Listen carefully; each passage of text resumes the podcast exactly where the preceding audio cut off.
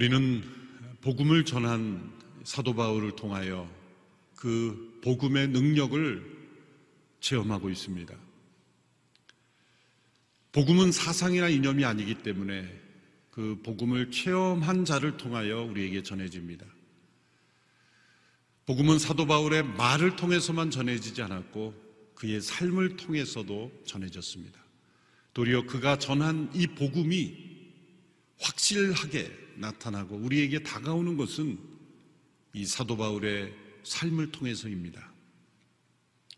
복음은 말로만 전해지는 것이 아니라 능력과 큰 확신으로 전해지기 때문입니다. 고린도 교회 성도들과의 갈등 속에 있었던 사도 바울이 어떤 태도로 또 그들에게 어떤 권면을 주었는가가 고린도 후소를 통해 우리에게 전해지고 있습니다. 고린도 후서의 그 배경은 갈등이지만 그 과정 속에서 오히려 복음이 무엇인지가 우리에게 분명히 나타나는 것입니다. 우리가 살아가는 인생의 과정 가운데 어떠한 갈등과 고난이 있다면 그 갈등과 고난이 바로 복음이 어떤 능력을 가지고 있는지를 체험할 수 있는 좋은 기회라는 것을 우리는 알아야 합니다. 또한 우리가 겪고 있는 이 코로나 팬데믹이라는 이 재난도 오히려 우리를 구원하신 예수 그리스도의 복음의 능력이 얼마나 큰 것인가를 우리가 세상 속에 보여줄 수 있는 좋은 기회라는 것을 우리는 기억하며 이 재난을 통과해야 할 것입니다. 사도 바울은 고린도 교회 성도들에게 은혜를 헛되이 받지 말라라고 권면하고 있습니다. 오늘 본문 1절, 2절의 말씀입니다. 하나님과 함께 일하는 우리가 여러분에게 권면합니다. 여러분은 하나님의 은혜를 헛되이 받지 마십시오. 말씀하기를 내가 은혜 베풀 만한 때에 내 말을 들었고 구원의 날에 너를 도왔다라고 말씀하셨기 때문입니다. 보십시오. 지금은 은혜 받을 만한 때요. 지금은 구원의 날입니다. 은혜를 헛되이 받지 마십시오. 은혜를 헛되이 받는다는 것은 어떤 태도입니까?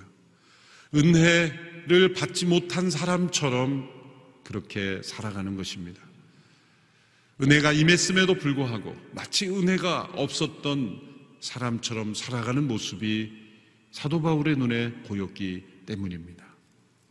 그 은혜는 어떤 은혜입니까? 앞서 고린도후서 5장 후반부에 설명한 대로 예수 그리스도를 통해서 하나님과 화목하게 된 은혜입니다. 하나님과 화목하게 되었다는 것. 이것이 얼마나 큰 은혜인지를 깨닫지 못하고 누리지 못하는 것입니다. 여러분 하나님과 화목하셨습니까? 그 하나님과 화목을 누리는 그 은혜가 얼마나 큰지를 날마다 체험하고 있습니까? 예수 그리스도 안에서 우리에게 주신 은혜.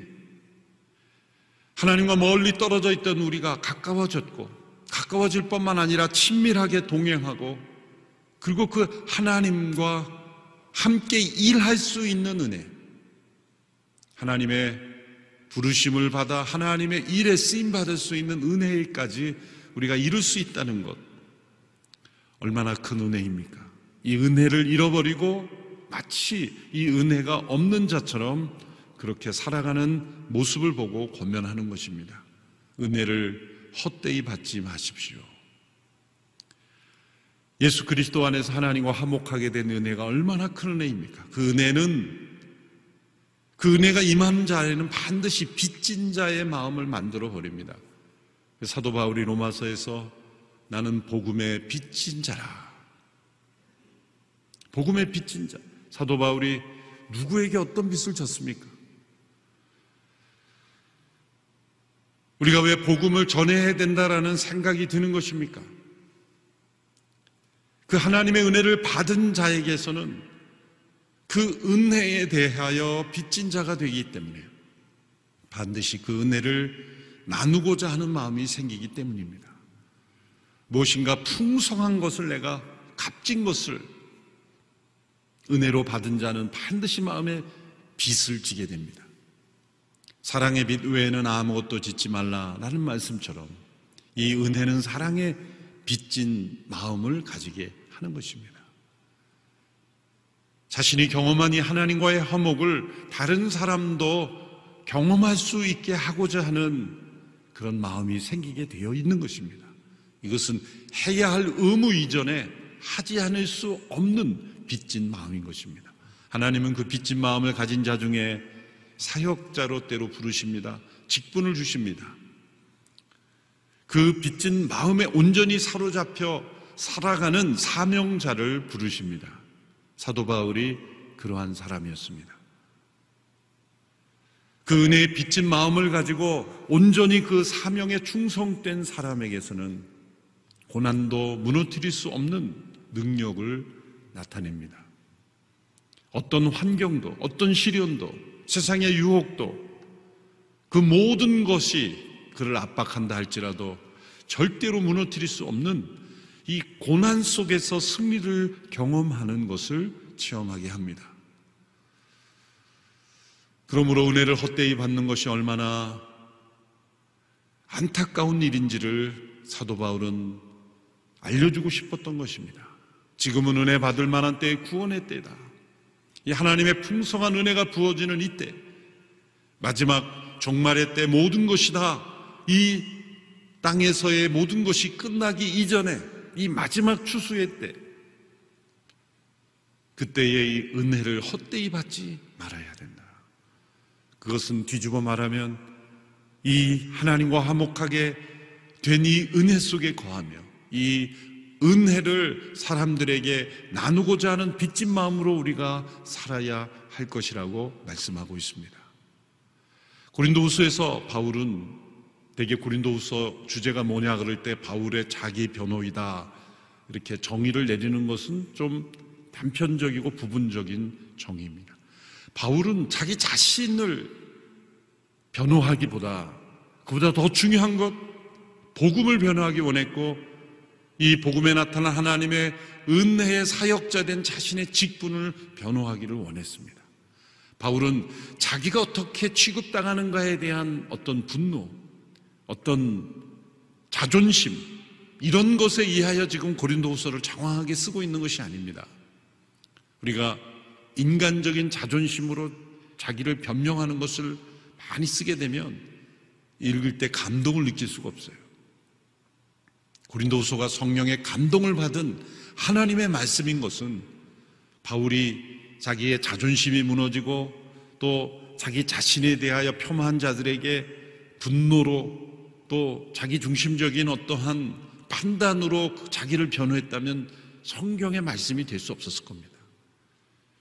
이 바울에게 있었던 변호하고자 했던 것은 자신을 공격하는 이들의 공격이 성공한다면 곧 바울이 전하는 이 복음이 무너지는 것이요. 또한 바울처럼 복음의 사역자로 부름을 받은 그 직분들이 무너지기 때문에 바울은 부득불 변호하지 않을 수가 없었던 겁니다. 자기 변호를 뛰어넘어 자기를 부르신 그 하나님의 은혜를 변호하고 싶었던 것입니다. 그래서 고린도후서 6장에는 이 바울이 어떠한 이 부르심의 확신, 그 직분을 확신하고 있었는지를 설명하는 것입니다. 이미 3장에서부터 그는 자신의 새 언약의 일꾼이라는 확신을 가졌습니다. 5장에서는 그리스도의 사절이다 이렇게 자신을 표시했습니다. 또 6장에 이르러서는 하나님의 일꾼이다 이런 표현을 가지고 사용합니다. 어느 학자는 이러한 자기 고백들을 일종의 바울의 자기 증명, 사도적 자기 증명 카드와 같다라고 설명하는 것이죠. 우리가 명함에 자신이 어떤 직분을 가졌는지를 이렇게 나열하는 것처럼 바울의 명함에는 나는 새 언약의 일꾼이요, 나는 그리스도의 사절, 사절이요, 또한 하나님의 일꾼이다 라는 것을 표시했다고 말하는 것입니다. 그래서 2절에도 보면 4절, 5절에도 보면 그가 하나님의 일꾼으로 자신을 이렇게 추천하죠. 오히려 우리는 우리 자신을 모든 일에 하나님의 일꾼들로 추천하려고 애씁니다. 우리는 많은 인내와 환란과 궁핍과 곤란과 매맞음과 감옥에 갇히는 것과 난동과 수고와 자지 못함과 배고픔 가운데 하나님의 일꾼들로 지냅니다. 하나님과 함께 일하는 일꾼이라는 말씀이 얼마나 영광스러운 말씀입니까? 그러나 우리가 하나님을 위해서 일한다 라는 표현은 조심해야 합니다. 왜냐하면 우리가 하나님을 도와드린다고 착각하기 쉽기 때문입니다. 하나님은 우리의 도움이 절대 필요 없으십니다. 하나님이 우리를 필요로 하시는 것은 우리를 통하여 일하시면서, 우리와 함께 일하시면서 우리에게 그 하나님의 영광을, 하나님을 깊이 알도록 해주시기 원하시고 또한 우리가 그 하나님의 영광의 역사의 통로가 되기를 원하시는 것 뿐이지. 우리 인간들의 도움을 받아야 하나님이 일할 수 있는 분이라면 그분은 하나님이 아니시죠. 천지를 말씀으로 창조하신 그 하나님께서 우리의 도움이 필요해서 우리가 하나님의 일꾼이 되는 것은 아닙니다. 그러므로 스스로 우리가 이런 말을 조심해야 됩니다. 어떤 회개와 변화가 일어나서 하나님 중심으로 살겠다고 할 때 이런 표현을 가끔 쓸 때가 있어요. 이제는 세상 일을 내려놓고 하나님을 위해서 좀 일해야 되겠다. 거기는 보이지 않는 독이 숨어 있어요. 내가 하나님 좀 도와드려야 되겠다. 요즘 하나님 힘드신 것 같은데. 하나님 좀 내 도와드려야 되겠다. 내 힘으로 하나님 좀 도와드려야 겠다. 하나님께서 하시니 많은 일들이 그렇게 나서는 사람들 뒤처리 하시는 게 많아요. 하지 않아도 되는 일, 시키지도 않는 일, 자기를 나타내는 일, 하나님을 위해 일한다고 하면서 결국은 자기를 위해서 일하는 그런 이들을 수습하시는 일이 교회 역사에 많습니다. 우리는 하나님을 위해서 일하는 존재들이 아니라 하나님과 함께 일하는 하나님께서 우리를 통하여 일하시는 일꾼 그것이 우리의 최고의 영광입니다. 하나님 스스로 행할 수 있는 일을 끼워주시는 거예요. 우리 엄마 아빠가 어떤 무엇인가 일을 할 때 어린 자녀들이 엄마 아빠 나도 할래 이럴 때 이게 도움이 됩니까 사실? 어린 자녀들이 망가뜨리지만 않으면 되는 거예요. 그런데 그 어린 자녀에게 일할 수 있도록 같이 하겠다는 그 어린 자녀들의 부모가 하는 일에 그냥 끼워주는 그래서 내가 엄마 아빠 함께 했다고 그렇게 그것을 나누는 것 그것을 하나님 원하시는 거지. 그렇게 끼워줬더니 나중에 내가 엄마 아빠 위해서 다 해줬다라고 우기면 얼마나 기가 막히겠어요. 우리가 하나님을 위해 일하는 것이 아닙니다. 하나님과 함께 일하는. 하나님께서 우리를 통하여 일하시는 일꾼이 되는 것. 그런데 그렇게 하나님과 함께 일하는 일꾼의 삶을 살 때 이해할 수 없는 일들이 일어납니다. 아이러니하게도 하나님께 더 가까이 나갈수록 설명할 수 없는 일들이 더 많이 일어납니다. 사도 바울처럼 복음의 빚진 마음을 가지고 온전히 하나님과 함께하는 인생을 살았던 그에게 최고의 고난이 임했지 않습니까? 하나님과 동행하는 성도가 하나님과 함께 일하는 일꾼의 삶을 살 때 고난이 피해가고 아무런 일이 일어나지 말아야 될 것 같은데 좋은 일만, 기적적인 일만, 능력이 나타나는 일만 일어나야 될 것 같은데 설명할 수 없는 고난이 찾아옵니다. 이것을 우리가 어떻게 받아들여야 할까요? 우리가 이 날씨를 볼 때 우리가 보기에 좋은 날씨가 있고 자연계를 위해서 좋은 날씨가 있습니다. 그것이 다를 수가 있습니다.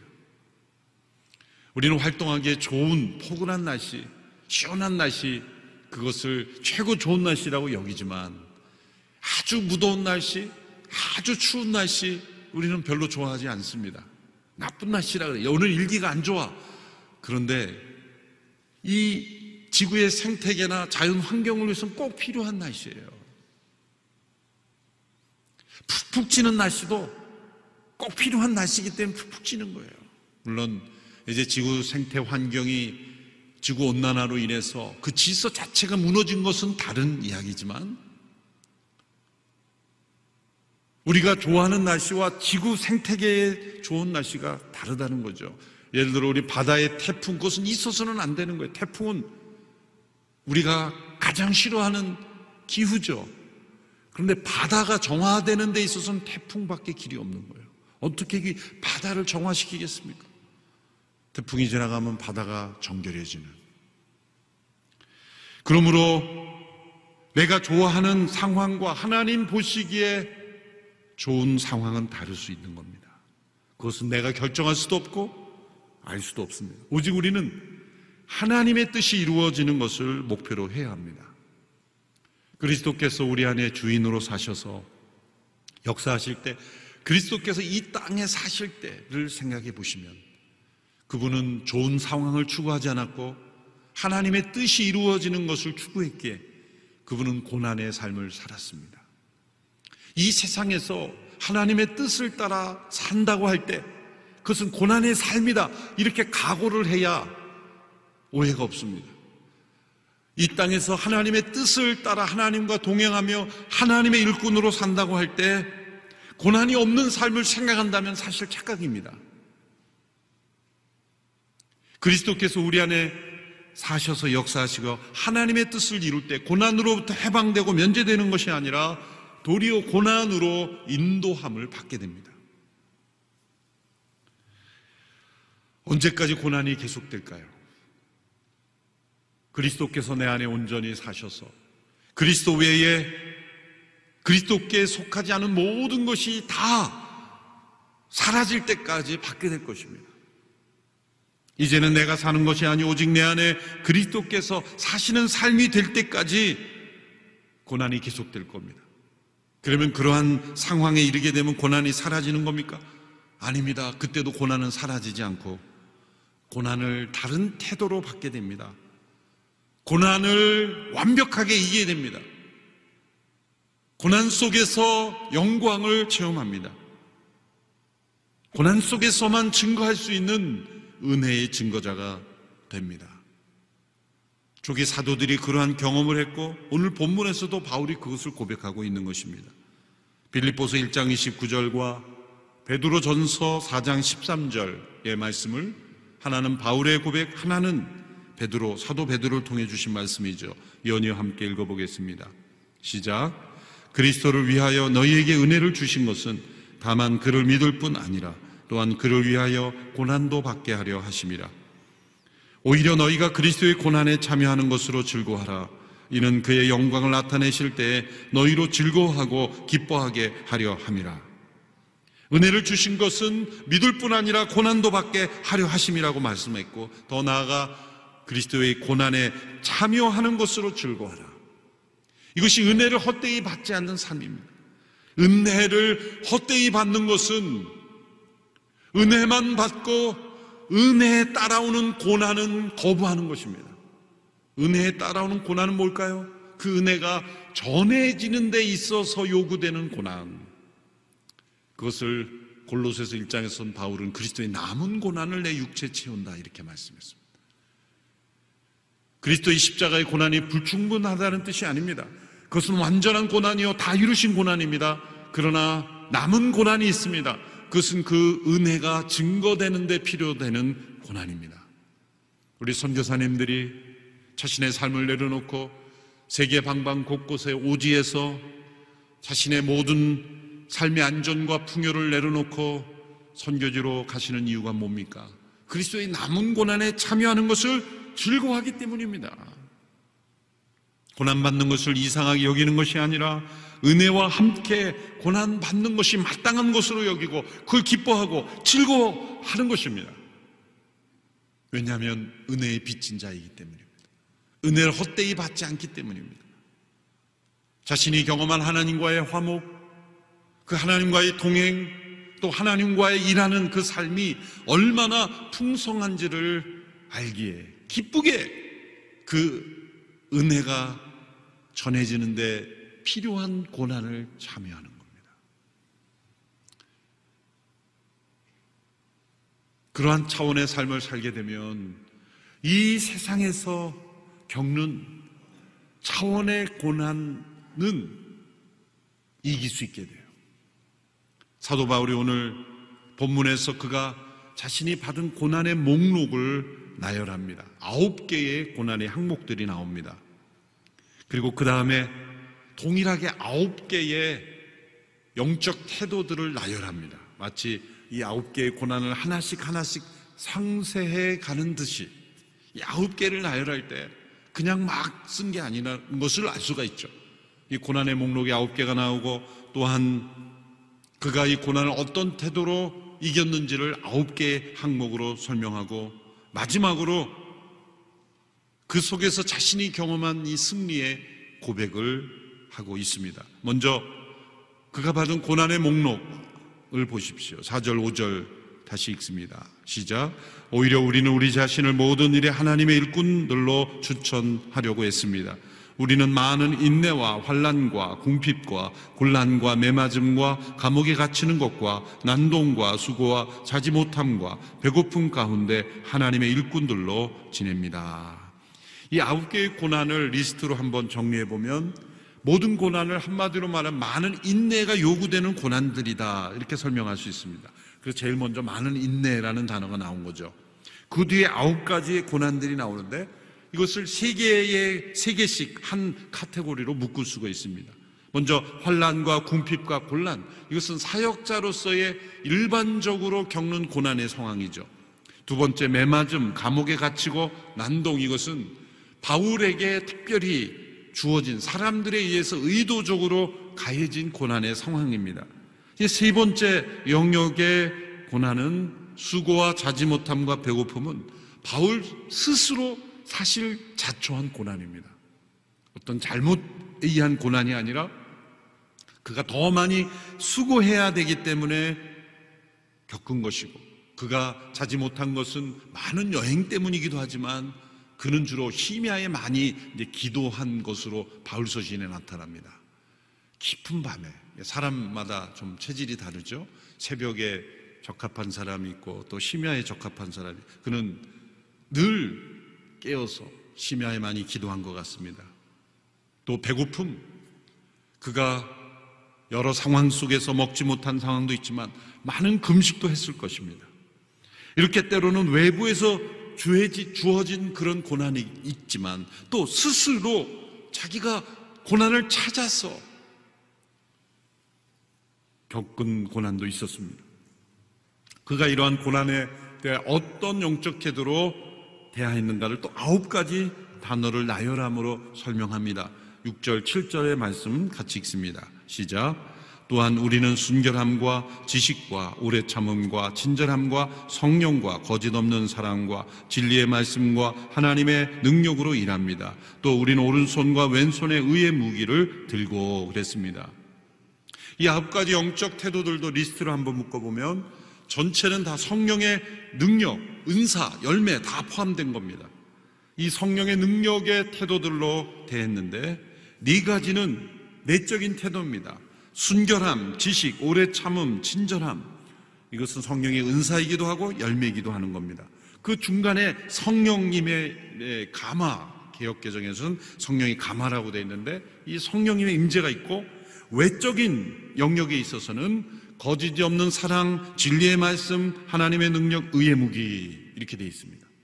성령님의 임재가 때로 내적으로는 어떤 성품과 또 인내와 은사를 통해 우리를 강건하게 하시지만 또 외적으로는 말씀과 또 의의 무기와 능력을 통해서 우리가 그 고난을 이기도록 역사하신다는 겁니다.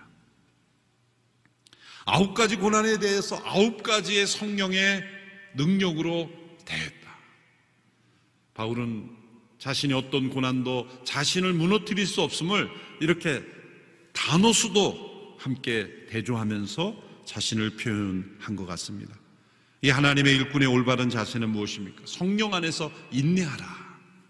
요약하면 그렇게 말할 수가 있죠. 외부의 상황과 사람들에 의해서 주어지는 어떤 고난도 하나님의 일꾼, 하나님과 화목한 자로 그 은혜의 빚진 자로 그리고 하나님과 동행하며 하나님의 일에 참여하는 자의 모든 삶을 무너뜨릴 수 없다. 그는 반드시 승리한다. 그 고난을 이기고 승리한다는 것을 보여주고 있습니다. 2003년경으로 제가 기억을 하는데 미국으로 제가 유학을 가면서 하와이 YM의 코나의 CDTS 훈련을 가족과 받고 이제 유학으로 들어갔습니다. 그때 그 과정 속에 저희 가족은 이렇게 막 다니는 걸 별로 안 좋아하기 때문에 거기 하와이 코나 본부에서 보면 바닷가가 이렇게 보입니다. 한 번도 내려가질 않았어요. 그냥 방과 그 캠퍼스 안에서만 있고 한 번도 내려가지 않았다가 이렇게 동료 목회자가 또 스쿨을 단기 코스를 하러 와서 이제 함께 이제 바다를 처음으로 여행하게 된 거예요. 그래서 잠수함 여행이라고 있어서 잠수함을 처음 타봤습니다. 작은 잠수함인데 이렇게 바닷속에 내려가서 그 바닷속을 보는 그런 짧은 그런 시간의 여행이죠. 그 바닷속에 들어가니까 많은 물고기들이 있었고 바닷속을 볼 수 있었습니다. 그런데 계속 내려가다가 이제 멘트가 납니다. 더 이상은 이제 내려갈 수 없습니다. 수압을 견딜 수가 없기 때문에. 참 이상하죠. 그 두꺼운 철판으로 한 잠수함도 더 이상 내려갈 수 없는 그 잠수함의 크기에 따라 다르겠지만 작은 잠수함이니까 그렇게 깊이 못 내려가는 거예요. 왜? 그 아름다운 바다 속에는 보이지 않는 엄청난 수압이 있다는 거죠. 그래서 더 이상 내려갈 수 없다. 그래서 이제 아쉬움 따라 이제 올라가는구나 했는데 그 잠수함 그 밖으로 유리창 문 밖으로 저 밑에 보니까 요만한 물고기들이 유유자적하면서 다니고 있어요. 문득 이런 생각이 들었어요. 쟤네들은 어떻게 다닐까 그 수압을. 인간이 이 두꺼운 철판으로 된 잠수함이 내려가지 못하는 그 바다 속에서도 저 깊은 곳에서도 하나님이 창조하신 물고기는 전혀 압력을 느끼지 못하는 것처럼 돌아다니고 있더라고요. 그래서 인터넷으로 물고기들이 어떻게 수압을 이기는가 이렇게 한번 찾아봤어요. 명백하게 과학적으로 이렇게 답변하는 자료는 없더라고요. 다 이걸 가지고 아마 논문을 쓰면 큰 상을 받을 것 같아요. 아주 작은 물고기. 그런데 결국은 뭐, 뭐가 장치가 있기 때문이다. 다 그런 게 나오지만 결론적으로 보면 그 물고기들이 압력을 느끼지 못하는 것처럼 살 수 있는 이유는 내부에도 그러한 압력을 이 상쇄해주는 뭔가 있기 때문이 아닌가요? 그 압력이라는 것이 인간이나 인간이 만든 잠수함에게 주어지는 것이 아니라 틀림없이 그 바다 공간에는 모두가 있을 텐데 살아있는 생물체의 물고기가 그 바다의 압력을 간신히 이기고 끌려가는 게 아니라 없는 것처럼 살아갈 수 있는 것은 이 작은 물고기 안에도 그 모든 압력을 상쇄시키는 어떠한 엄청난 압력이 존재하기 때문이라고 밖에 말할 수가 없는 겁니다. 그렇다면 하나님의 창조 질서 가운데 하나님은 그 물고기가 그 속에서 존재할 수 있는 능력을 주셨다는 겁니다.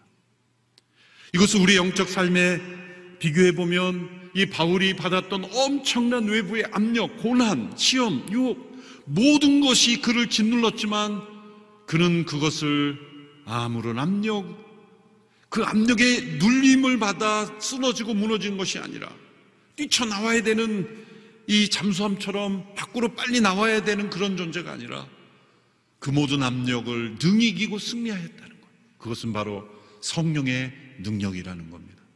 우리 안에 성령의 능력, 창조주 하나님의 그 살아계신 능력이 우리 가운데 임할 때 우리는 이 세상의 엄청난 압력도 능히 이기고 승리할 수 있다는 것을 우리는 믿어야 합니다. 바울은 것을 보여주고 싶었던 거예요. 그리고 성령 안에서 그 능력을 의지하는 하나님의 일꾼들에게 나타나는 이 반전의 승리를 오늘 본문에서 이렇게 고백합니다. 8절에서 10절의 말씀 같이 읽습니다. 시작. 영광과 모욕, 비난과 칭찬을 동시에 겪으며 일합니다. 우리는 속이는 사람 같으나 진실하고 무명한 사람 같으나 유명하고 죽은 사람 같으나 보십시오 살아 있습니다. 우리가 징벌을 받는 사람 같으나 죽임을 당하지 않고 근심하는 사람 같으나 항상 기뻐하고 가난한 사람 같으나 많은 사람을 부유하게 합니다. 아무것도 없는 사람 같으나 모든 것을 가진 사람입니다. 바울은 자신이 경험한 이 하나님의 일꾼의 승리를 역설적인 수사학으로 표현하고 있죠. 속이는 사람 같으나 진실하고 비방하는 사람들이 볼 때 바울은 믿을 수 없는 사람처럼 보였습니다. 그는 성령 인도함을 받았기에 때로 계획이 변경되기도 했습니다. 그에게는 어떤 유명한 사람의 추천서도 없었습니다. 그래서 그는 속이는 사람처럼 보였지만 그는 진실을 했습니다. 그는 무명한 사람 같았지만 그는 유명하였습니다. 그는 바울, 오늘 우리 시대 바울은 유명하지만 그 당시에 바울은 무명이었죠. 예수 그리스도의 부활을 증거하는 그는 무명이었지만 그러나 그가 유명하다는 것이 이 시대에 유명해질 줄 알았다는 말이 아니라 그는 무명이지만 하나님이 나의 이름을 기억하신다는 것 그것이 유명이라고 이름을 붙인 거예요. 하나님의 나라, 하나님께서 나와 동행하시는 하나님께서 나의 이름을 하신다면 우리는 유명한 자입니다. 죽은 사람 같으나 보십시오. 살아 있습니다. 얼마나 많은 죽음의 위기를 그가 겪었습니까? 그러나 하나님의 살아계심으로 그가 살아났어요. 또한 더 중요한 것은 날마다 나는 죽노라. 그리스도의 십자가에서 날마다 못 박히는 죽음을 경험했지만 그는 날마다 부활의 생명으로 살고 있었습니다. 겉으로 볼 때는 징벌을 받는 사람 같으나 그는 죽임을 당하지 않고 근심하는 사람 같으나 항상 기뻐했습니다. 바울의 삶 속에 얼마나 많은 근심이 있었겠습니까? 가장 큰 근심은 동족 유대인이 그리스도로부터 떨어져 있는 것, 그것이 그의 근심이었습니다. 그가 개척하고 돌보던 많은 교회들도 그의 근심이었습니다. 가장 큰 근심을 준 것이 바로 고린도 교회입니다. 그렇지만 그의 근심이 그의 마음속에 있는 기쁨을 무너뜨릴 수 없었다는 겁니다. 그래서 그는 항상 기뻐할 수 있었습니다. 그는 가난한 사람 같으나 많은 사람을 부유하게 하였습니다. 아무것도 없는 사람 같으나 모든 것을 가진 사람입니다. 바로 성육신의 원리입니다. 예수 그리스도께서 부유한 자로 가난한 자가 되신 것은 우리 모두를 부유하게 하시기 위함이었기 때문입니다. 그리스도의 성육신, 그것을 성령 안에서 체험한 사람은 이 땅에서는 가난한 사람 같고 아무것도 없는 사람 같지만 모든 것을 가진 사람이요. 그리고 그 하나님의 은혜를 증거함으로 모든 사람을 부유하게 만들 수 있는 사람이었습니다. 이 역설의 은혜, 이 역설적인 승리의 고백을 우리가 얼만큼 이 땅에서 체험할 수 있는가? 그것이 은혜를 헛되이 받지 않는 것입니다. 우리에게도 이런 고백을 할 수 있게 되기를 바랍니다. 사람들이 우리를 어떻게 생각하는가? 그것보다 더 중요한 것은 하나님께서 나를 어떻게 바라보시는가? 세상적인 평가가 아니라 하나님 나라의 평가가 더 중요한 우리들이 되어야 할 것입니다. 이것이 하나님의 일꾼이 경험한 바울의 승리였습니다. 우리는 그리스도 안에서 모든 것을 가진 사람입니다. 모든 것의 주인 되신 예수 그리스도가 우리 안에 계시고 우리가 그리스도 안에 있기 때문입니다. 이 승리의 고백을 우리도 할 수 있게 되기를 축원합니다. 말씀을 맺으면서 우리가 90일의 기적 새벽 기도회 하면서 함께 마지막으로 부르는 이 찬양 함께 부르고 맡기를 원합니다. 내 안에 가장 귀한 것 예수를 알미라. 그분이 내 안에 계시고 내가 그분 안에 계시기에 우리는 무너지지 않습니다. 우리는 승리할 수 있습니다. 함께 찬양하며 나갑니다.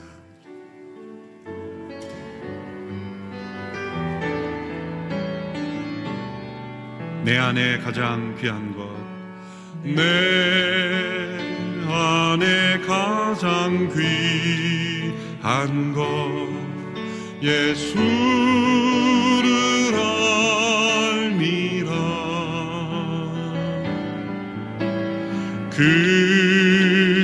금은보다? 더 귀한 예수를 알미라. 세상 지식보다 귀한 것. 세상 지식보다 귀한 것 예수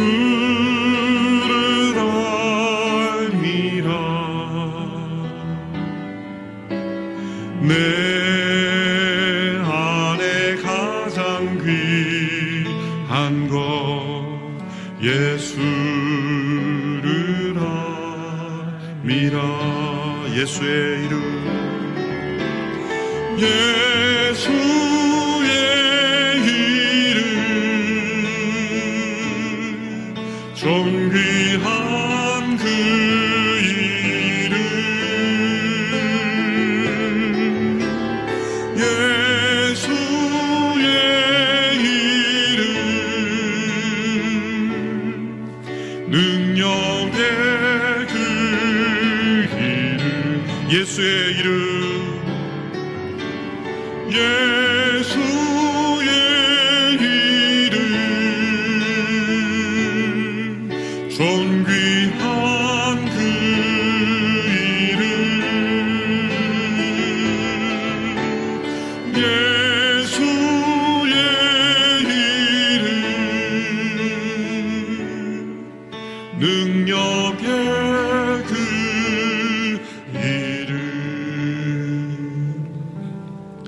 안에 계신 예수 그리스도께서 우리가 하나님의 뜻으로 살아갈 수 있도록 인도하시니 감사합니다.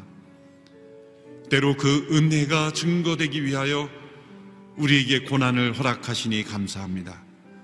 어떠한 고난도 우리를 무너뜨릴 수 없는 것은 우리 안에 그리스도께서 주인이 되시기 때문입니다.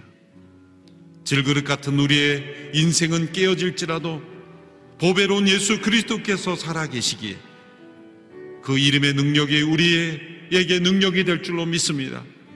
고난을 이기고 시험을 이기고 유혹을 이기고 이 세상의 모든 것을 이기며 승리하는 아무것도 없는 것 같지만 모든 것을 가진 자의 승리를 경험하는 우리 모든 성도들이 되게 하여 주옵소서. 예수님의 이름으로 기도하옵나이다. 아멘.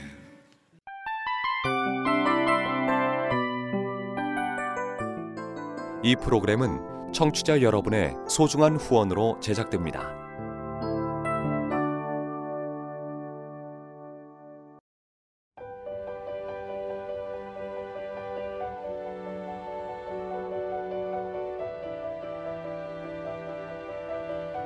세상에는 수많은 교회들이 있지만 더 깊이 있는 말씀 강해를 찾기 위해 크기로만 교회를 선정하지 않습니다.